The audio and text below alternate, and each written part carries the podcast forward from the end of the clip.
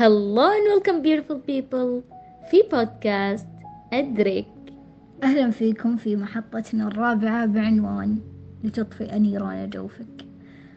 أطفاء، شنو اللي يحترق بجوفك حتى تطفيه؟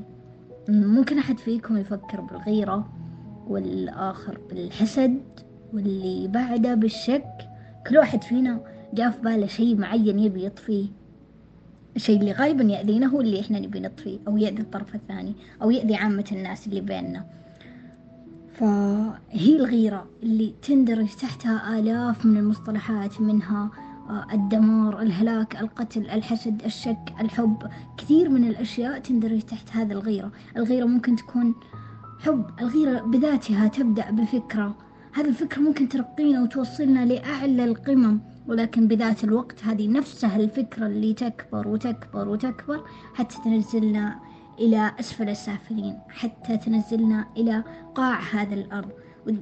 وبكل بساطة ينتهي المطاف بالدمار، بالهلاك، بالقتل والحسد والشك، ينتهي بأسوأ شيء ممكن إذا نزلت هذه الغيرة بالقاع. لذلك إحنا اللي نختار غيرتنا كيف تكون، بالقاع أو في أعلى القمة. الغيرة شعور رائع، الغيرة تخلينا في وهلة ندرك أشياء عن ذواتنا ما قد مرت على بالنا. الغيرة تجدد أهدافنا وبالتالي تتجدد حياتنا. طبعا هنا أتكلم عن الغيرة المعقولة، الغيرة اللي تمر مرور الكرام في داخلنا وتترك إدراك ووعي خلفها. لكن إذا مكثت فينا الغيرة وسكنت فينا، يتفاقم حجمها في دواخلنا يوم بعد آخر، يوم بعد آخر، حتى يتغير مسماه فيصبح الحسد. هنا مش فقط نتمنى أنه ربي يوفقنا ونوصل وننجز مثل ما غيرنا أنجز، لا، هنا نتمنى زوال النعمة من الطرف الآخر. لكن لحظة، طيب كيف نعرف أن الشعور اللي نشعر به مجرد غيرة لطيفة خفيفة تساعدنا على الرقي، أم حسد؟ لأنه غالبا الحاسد مش مدرك أساسا أنه حاسد. أو الأصح، كيف نعرف الناس اللي يغارون مننا بشكل مش طبيعي ويحسدونا؟ وغالبا هم يكونون جدا قريبين منا، وما نكون مدركين أنه هم نفس الناس اللي يغارون منا، لأنه مرة نحبهم ما منا مستوعبين أنه هم نفس الناس يغاروا مننا ويحسدونا. فكيف نعرف أن الناس المحيطين بينا اللي نحبهم ونعزهم ونعطيهم ونخبرهم وكل ما نكون متحمسين نروح عندهم، هذول نفس الناس اللي يغارون مننا؟ كيف نعرف؟ لما ذكرنا هذه النقطة صرنا نسأل نفسنا ونسأل بعض، هل فعلا اللي حولنا يحسدونا بهذا الشكل؟ هل اللي حولنا، الأشخاص اللي إحنا نحبهم، من الممكن أنهم يكونوا يغارون منا؟ يعني صديقك، أخوك، أمك، أبوك، أي منهم ممكن يكون يغار منك؟ طبيعي. كيف ممكن تعرف هذول الأشخاص؟ أولا، دائما هذول الأشخاص يقللون من قيمتك ويستصغرون إنجازاتنا وإنجازاتك، وغالبا يعتقدون أنك أنت وأنا وجميعنا ما نستحق شيء. يعني مثلا على سبيل المثال، لو اشتريت سيارة أحلامك بتكون مرة متحمس، يعني أخيرا اشتريت سيارة أحلامي. رحت عندهم قلت لهم أنا شريت هذه السيارة، بدل ما يباركون لك وينبسطون معك ويحتفلون فيك، لا، ردة فعلهم راح تكون جدا بسيطة. مو بس بسيطة، مرات إحنا نرضى بأنها تكون بسيطة. يعني مرات أنا أكون جدا راضية فإنك تقول لي ما شاء الله عليك، برافو، الحمد لله، هذا يكفي، بدل ما أنت تقول لي ليش لونها كذا. يعني كان من الممكن أنها تكون حلوة لو كان لونها أسود مثلا. طيب أنا ما يناسبني أسود، أنا من ضمن أحلامي أن سيارة أحلامي تكون مثلا بيضة، وين المشكلة؟ يعني أنا وصلت لحلمي، ليش ما تقول لي برافو؟ هذول الأشخاص هم اللي يحطمونا، هم اللي يسعدونا، عفوا، هم اللي يحسدونا، والإمكان يسعدونا. يعني كلمة فارقها بسيط، جيت عندك قلت لك أنا شريت هذه السيارة وأنا جدا فخور بإنجازي، ليش أنت مو فخور فيني؟ مو إحنا نحب بعض؟ مو أنت شخص تعنيني؟ مو أنا أعنيك؟ لكن في حسد، في غيرة في هذه النقطة، لأن غالبا هم مش قادرين يحققوا أهدافهم، يعني أو ما لهم خلق. للأمانة الأشخاص الحاسدين ما لهم خلق.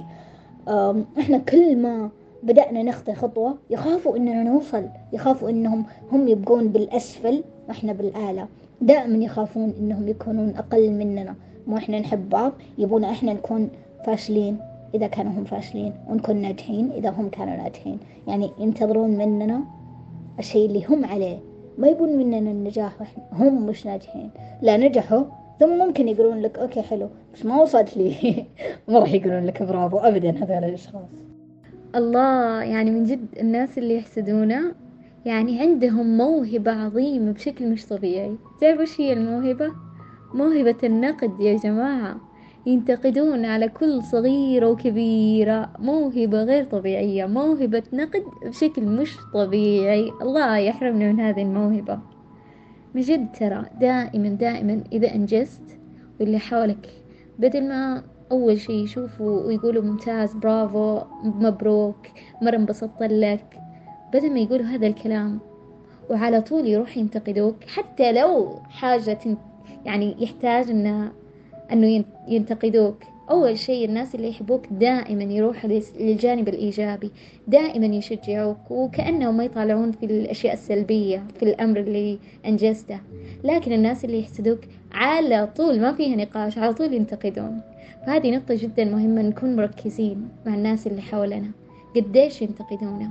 أوكي، أبى أضيف نقطة جدا جميلة اللي دائما تحصل معايا، غالبا تحصل معايا.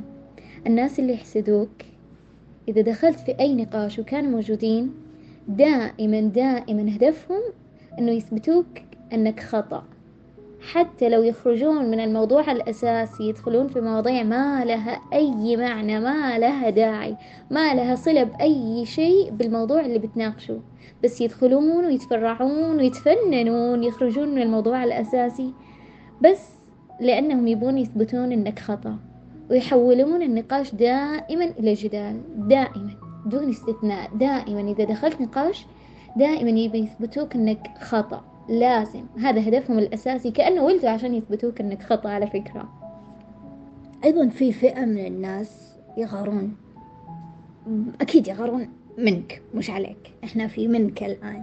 هم الأشخاص اللي يجاملوك بطريقة غريبة، يجاملونه بطريقة غريبة، يعني من شدة غرابة مجاملتهم ما ندرك هذا ذم، مدح، إهانة، مجاملة، إيش هذا؟ إيش أنت اللي قاعد تقدم لي؟ إيش أنت قاعد تعزز لي ولا تطيحني؟ ما تدري، يعني ودك يسكت لأنه مو قاعد يفيدك، قاعد يشتت ذهنك فقط، يعني مو قاعد يفيدك ولا قاعد يعزز لك ولا قاعد يقدم لك شيء جميل، لا، ولا قاعد يقدم لك شيء سيء. يعني أنت متشتت الآن، ما تدري هذا إيش قاعد يسوي بالضبط. هذا الإنسان اللي يغار منك، يعني حتى في طريقة مجاملته تكون إهانة. طبعا الآن راودتنا إحنا أسماء كثيرة، أسماء وناس كنا رافضين ندرك أنهم ضمن هذه القائمة، من المؤسف يعني، لكن كيف نتعامل معهم؟ دامنا أدركنا وجود هذه الأشخاص في حياتنا، كيف ممكن نتعامل معهم؟ هل نزيلهم من حياتنا أو نوعيهم أو إيش الحل يعني هنا؟ من وجهة نظري، من خلال تجربتي مع التعامل مع هذول الناس، في أشياء دائما كنت أسويها أتمنى أنها راح تفيدكم في رحلتكم. أول شيء لازم لازم لازم نكون مركزين على أهدافنا ونجاحنا. ليش؟ لأنهم كل همهم يحولوا تركيزك لأشياء تافهة. كل الأشياء اللي ذكرناها فوق، يناقشوك، يجادلوك، ينتقدوك، كل هذه لأنه يبي يحول تركيزك لأشياء تافهة حتى ما تنجز ولا توصل. لهذا السبب ينتقدوك ويتكلمون عنك بسوء. تمام؟ الشيء الثاني، خليك واثق من نفسك، بقدراتك، افتخر بإنجازاتك. لا تسمح لهم يكسروا ثقتك بنفسك. هم كل همهم يكسروا ثقتك بنفسك، لأنهم مدركين الثقة هي الوقود، الثقة هي اللي تحركنا.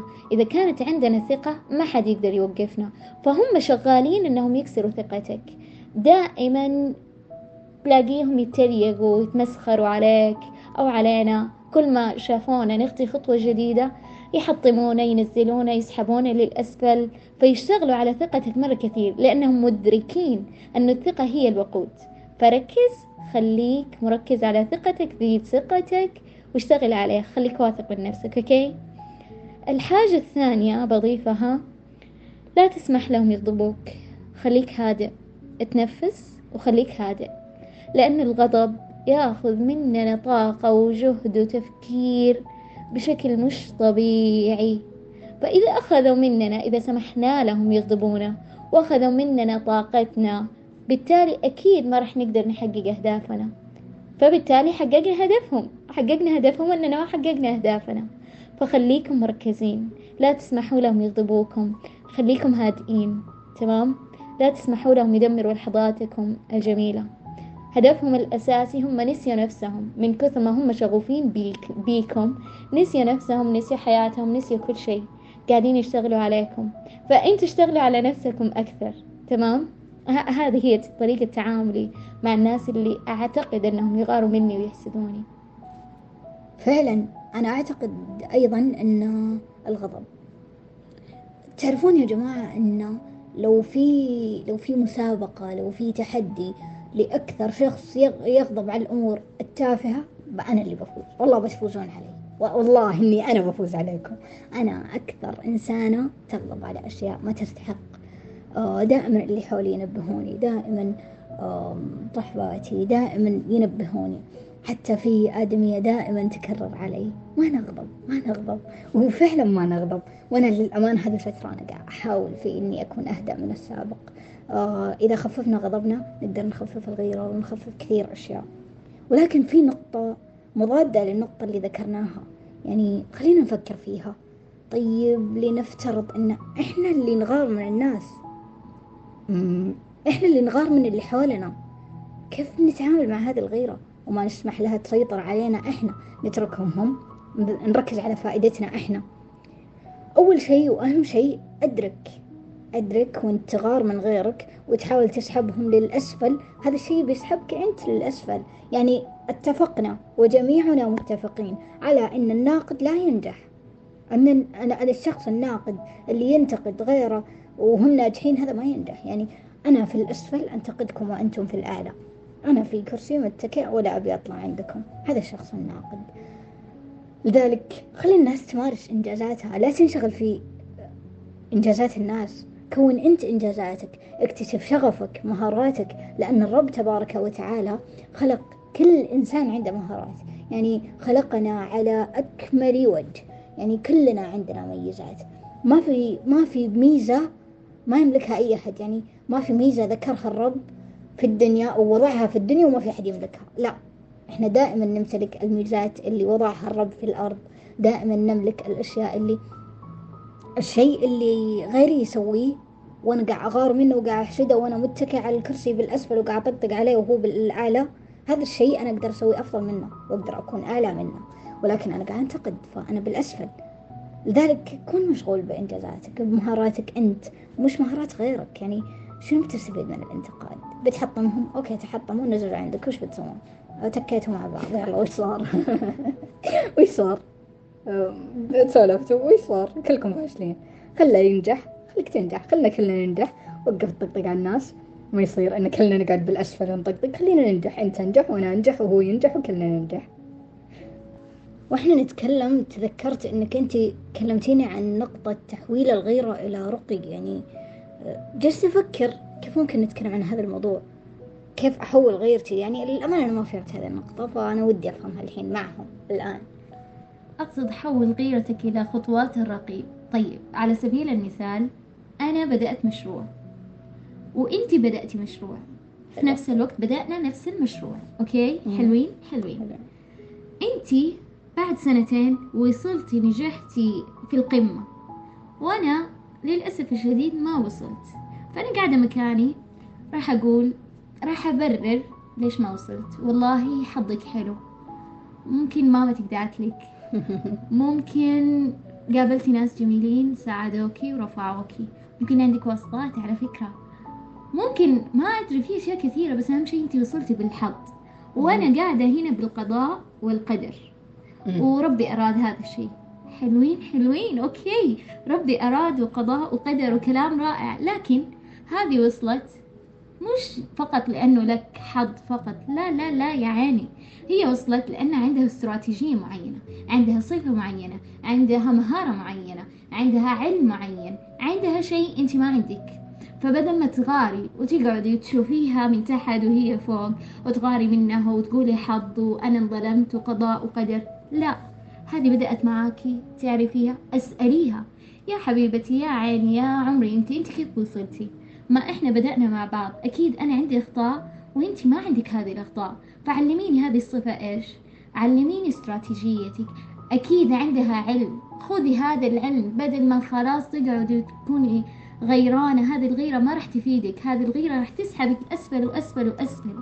فخليها تعلمك، مو عيب أننا نتعلم، حول غيرتك إلى خطوات التعليم، إلى خطوات الرقي، أرجوكم. يعني حقيقة أنا فعلا بدأت أطبق هذا الشيء، وأنا أحس أني الناس اللي فوق قاعدين يساندوني عشان أطلع فوق، فمش قاعدة أنزلهم للأسفل وأنزل للأسفل أكثر وأكثر، لا لا لا، حول خطوات الغيرة إلى خطوات الرقي والنجاح والتعلم.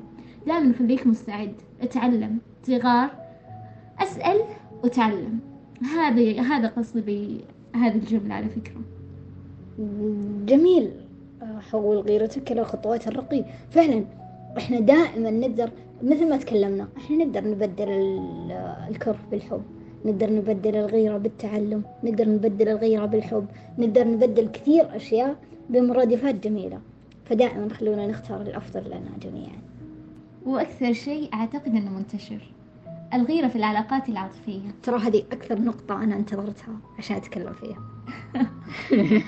أوكي أجل، صحيح، الغيرة في العلاقات العاطفية هي تؤدي إلى هلاك ودمار وقتل وتشتيت وتدمير وكل الأشياء اللي تبي تسموها. فأنا عندي وجهة نظر ليش نغار في العلاقات العاطفية، وأختي أكيد عندها وجهة نظر مختلفة تماما، فأنا حابة أبدأ من وجهة نظري. يصير أبدأ من وجهة نظري؟ طبعا بلا شك. أوكي حلوين. طيب، من وجهة نظري الغيرة في العلاقات العاطفية لها سببين ما لها ثالث. أول شيء أنا أغار بسبب فقداني، بسبب خوفي من الفقدان. مثلا أنا في علاقاتي الماضية مريت بأزمات، مريت بصدمات، مريت بخيانة، مريت بأشياء كثيرة، فأنا مثلا خايفة في العلاقة أنه يحصل يتكرر الأمر مرة أخرى، فأنا خايفة. أو مثلا شيء آخر، أنا مش واثقة من نفسي كفاية، أحس بعدم الأمان مع نفسي، الطرف الآخر ما له أي دخل، أنا حاسة بعدم الأمان، حاسة بقلة ثقة بنفسي. مثلا كأنثى، شريك حياتي مثلا قاعد يتعامل مع إناث ثانيين كثير في مجال العمل، في محيطنا عموما في كثير تعاملات بين الجنسين، ففي ناس، في بنات حلوين بشكل مش طبيعي أكثر مني، كل بنات حلوين صح، ومثلا أذكياء أكثر مني، في أشياء كثيرة راح يكونوا أعلى مني. دائما رح تلاقي صفة في ناس غيرك رح يكون فيها أعلى منك. فأنا عندي عدم الأمان، ما عندي ثقة كافية، ما بنيت ثقة كافية. فهنا أنا أشتغل على نفسي، أحاول أبني ثقتي، أحاول أمارس رياضة، أحاول أبني ثقتي بكل الأشياء اللي نعرفها، إني أعتني بنفسي، أثقف نفسي، أقرأ، أعمل رياضة، أسوي كل الأشياء الممكن اللي تبني ثقتي بنفسي. أوكي، هذه النقطة الأولى. النقطة الثانية، إذا عندي خوف من الأزمات اللي مريت فيها ومن الخيانة ومن كل الأشياء اللي مرت في العلاقات القديمة، أنا هنا أعتقد أحتاج أتناقش مع شريك حياتي. أنا صحيح أني خايفة لأني مريت بأزمات، لأني ما أبى أنه يعتقد أني أنا وصلت لمرحلة الشك، ما أبى يعتقد أنه السبب هو، ولا أبى العلاقة تتأثر. فأنا أناقش مع شريك حياتي، أقول له مثلا أنا عندي غيرة بسبب أشياء حصلت أو أشياء شفتها في الناس اللي حولي، عندي عدم الأمان بسبب الأشياء اللي حصلت معايا. فأنا وأنا قاعدة أحاول أتخطى هذا الشيء، شريك حياتي أيضا يساندني ويعاونني عشان نتخطى مع بعض، لأنه العلاقة إذا أنا حسيت بعدم الأمان العلاقة كلها رح تتأثر، إحنا الاثنين رح نتأثر. تمام، فأحس النقاش أفضل حل. إيش رأيك؟ أنا أتفق في هذه النقطة، ولكن في إضافة بسيطة ودي أقدمها، اللي هي إن مرات يكون العيب فينا، ولكن إذا حلينا العيب ممكن يكون العيب في الطرف الثاني، واللي هو إنه ممكن الطرف الثاني يخلينا نغارب قاصد أو غير قاصد. يعني ممكن يكون قاصد فعلا، قاصد ليش؟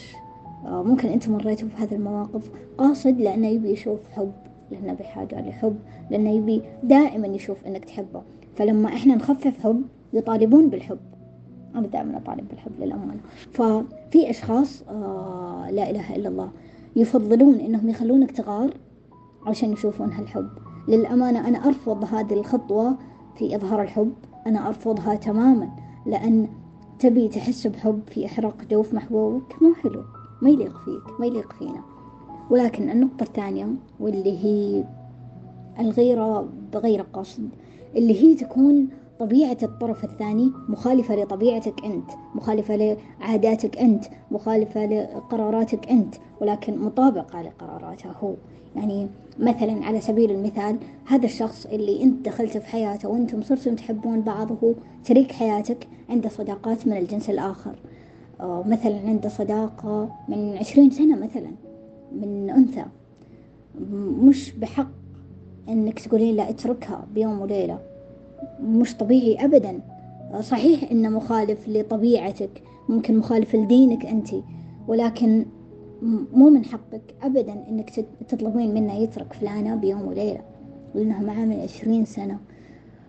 هم عارفين حدودهم، هم عارفين هم إيش البعض، هم عارفين كيف ممكن يعاملون مع بعض، كيف يجلسون مع بعض، كيف يزورون بعض، هم عارفين حدودهم، لذلك هم مستمرين 20 سنة. لو هم مو عارفين حدودهم ما كانوا استمروا 20 سنة. وحل هذه المشكلة هي التفاهم، إنه ممكن أنتم تتفاهمون مع بعض. ممكن أنت من حقك تقولين لا يا حبيبي بالمستقبل ما نبي صداقات بهذا الشكل، أنا ما أرضى إن تكون عندك صداقات من الجنس الآخر، لأن الجنس الآخر جدا رقيق، حتى وأنت ما تبي تحب أنت تحبه، لأنهم جدا رقيقين، النساء رقيقين جدا. فأرفضي بالمستقبل إنه يكون صداقات، ولكن الماضي مش بحقك. الآن أنت من الممكن إنك تتفاهمين معه وتقولين لا، حط حدود بينكم، حدود، سووا كذا، لا تسوون كذا، لا تقعدون كذا، لا تدقون في هذا الوقت، كون معي، عطني حقي. الكلمة اللي تقولها لي ما تقولها الأنثى ثانية، الكلمة اللي تكون في حقي ما تكون في حق غيري، استثنيني، كلمني بأسلوب آخر عنهم. صح إنهم صديقاتك ولكن بحدود، غير عني تماما، أنا مستثنى منهم، أنا غير عنهم.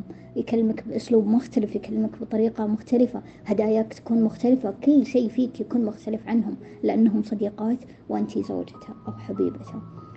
فأنت اللي تحطين حدود، أنت اللي تحطين قوانين وتقررين شلون يعاملها، لأن هذه مو طبيعتك وطبيعته هو. فهو لازم يتفهمك وأنت لازم تتفهمينه. لو قال لك يا فلانة أنا ما أقدر أتركها، هي بمثابة أخت من 20 سنة، من 15 سنة، ما أقدر، بيننا مواقف.